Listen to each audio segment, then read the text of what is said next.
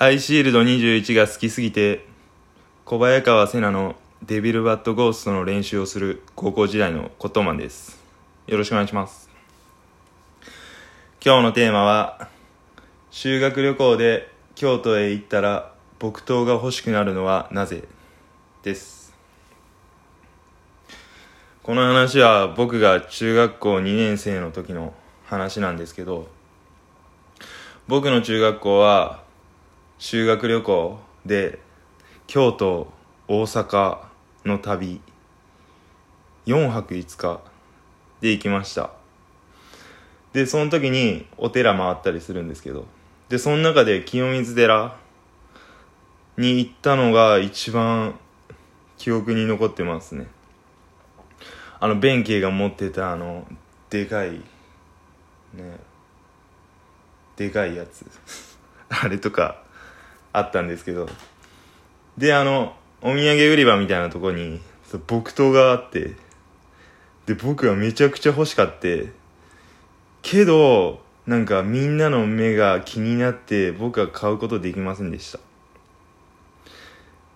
でやっぱ案の定その最後駅みんなで集まるんですけどその時に木刀を買っている子がいたんですけどやっぱ陰で「えあいつ木刀買ってるし出せ」みたいな。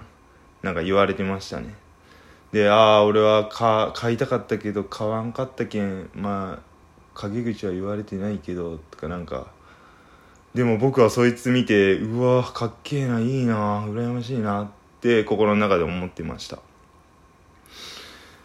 でなんで僕は僕と欲しいのかなって考えたら結構僕アニメあルローニケンシンとか好きでルローニケンシンも刀が出てくるしあとテレビゲームやったらあのアクションゲームで鉄拳っていうゲームがあるんですけどそれやったら僕は必ず義満っていう刀を持ったキャラクターがいるんですけどそれが大好きでいつもそいつばっか使ってました。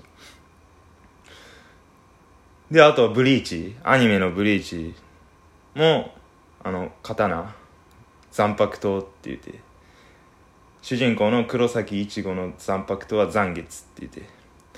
僕が中学校の時にお姉ちゃんからプレゼントでもらったあの残月のキーホルダーを砥石で研いでたんですけど結局切れるようにはならなかったんですけどそんぐらい刀が好きだったんですよ。でそれで買えなくてめちゃくちゃ後悔しましたねその時。うわ僕は人目を気にして木刀買えんかったしみたいな。当時は恥ずかしがり屋だったので。でそれが心に残ってて。でそっからなんかもう買わずになんか後悔するのは嫌だなってなって。でそっからはなんか衝動買いがまあ多くなったんですけどまあ買わずに後悔するんだったら買って後悔した方がマシかなって感じになりました。今日の話は以上です。ありがとうございました。